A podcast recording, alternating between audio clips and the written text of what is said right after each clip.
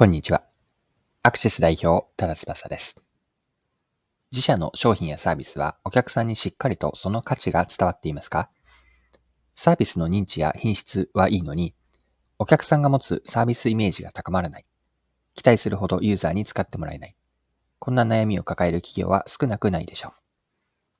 今回は Indeed のリブランディング事例からパーセプションチェンジとマーケティングの役割について紐解いていきます。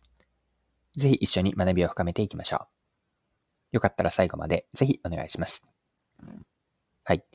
求人サービスの Indeed のリブランディングの事例が面白かったです。全面リニューアルをした背景は、Indeed はサービスの認知は獲得できている一方で、ベネフィット、すなわち利用者にとっての便益が十分に浸透していなかったんです。また、Indeed は正社員の求人情報、給食情報が掲載されているにもかかわらず、アルバイトであったり、パート向けの求人サービス、こんなイメージが強かったことも解決しなければいけない問題でした。マーケティングのファネルで考えた場合に、本来はフルファネルで認知から興味喚起、会員登録、サービス利用と流れるべきではあるんですが、しかし認知獲得のトップファネルだけが発達し、一方でサービス理解を促し、ユーザーに自分ごと化してもらうミドルファネル以降ですね。こちらが手薄になっていました。ここまでの Indeed のリニューアル前の課題感を整理すると、3つポイントがあって、1つ目はサービス認知はあるが、利用価値が伝わっていないこと。2つ目は、バイトであったり、パイトさ、バイバイトであったり、パート探しのサイトと認識されていて、正社員の給食や転職のイメージが薄いこと。また三つ目が、認知の先の興味関係であったり、利用以降につながらず、サービス利用が増えていないと。これらがリニューアル前の課題感でした。はい。で、インディードはこのような課題に対処するために、約6年ぶりにブランドコンセプトを一新したんです。で中心に添えたメッセージというのは、いい未来を探せる。良い未来を探せると。これがメッセージでした。リブランディングで目指したのは、インディードを単なる求人サイトからより高い次元に立ってのコンセプト立案だったわけなんですが、人生や働き方を見つける場と、こんな価値にまで高めることを目指しました。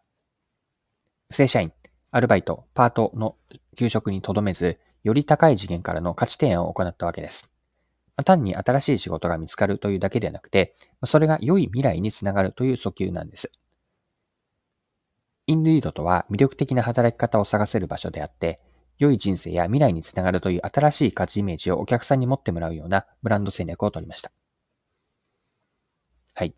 で、インディードのリブランディングには、パーセプションチェンジの成功例と見ることができるんですね。パーセプションチェンジとは何かなんですが、パーセプションというのは、ある対象への知覚とか認識のことなんですね。マーケティングの文脈では、お客さんが持っている商品やサービス、あるいはそのカテゴリーへの認識を指します。こういうものが良い商品であるというお客さんの持っている価値へのイメージのことなんです。インディードは、利用者からの、インディードは自分の未来を、良い未来を探せる場所という価値を持ってもらうことを狙って、リブランディングの方針としたわけです。パーセプションチェンジを別の捉え方をすれば、自分たちが選ばれる理由を新しい切り口で作り出そうとすることなんです。商品やサービスの名前を知られているだけでは、それだけではお客さんから選ばれてもらえるのは簡単ではないんですね。存在を知っているという認知だけではなくて、商品やサービスへの興味、商品が自分にどう役立つのか、もたらされる価値は何かまでの理解があって、初めて現実的な選択肢に入るわけです。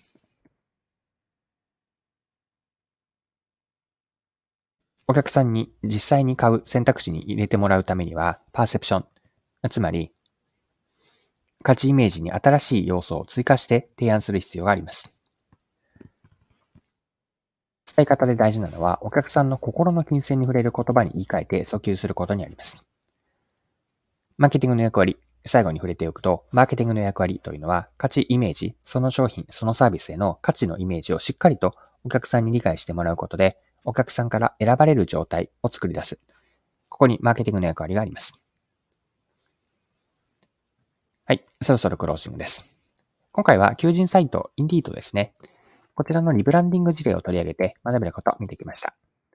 最後にポイントを振り返ってまとめておきましょう。マーケティングではパーセプションチェンジという知覚や認識の変化ですね。これを起こせるかお客さんが商品やサービスに持つ価値イメージをより良くできるかが成功の鍵を握ります。ここからマーケティングの役割も見えてくるんですが、マーケティングの役割というのは、お客さんに自社商品の魅力を、お客さんにとっての自社商品の魅力を見出し、お客さんの心の金銭に触れるような価値を提案することで、商品が選ばれる理由をようにしていく。選ばれる理由を作っていく。ここにマーケティングの役割があります。はい。今回は以上です。最後までお付き合いいただきありがとうございました。それでは今日も素敵な一日にしていきましょう。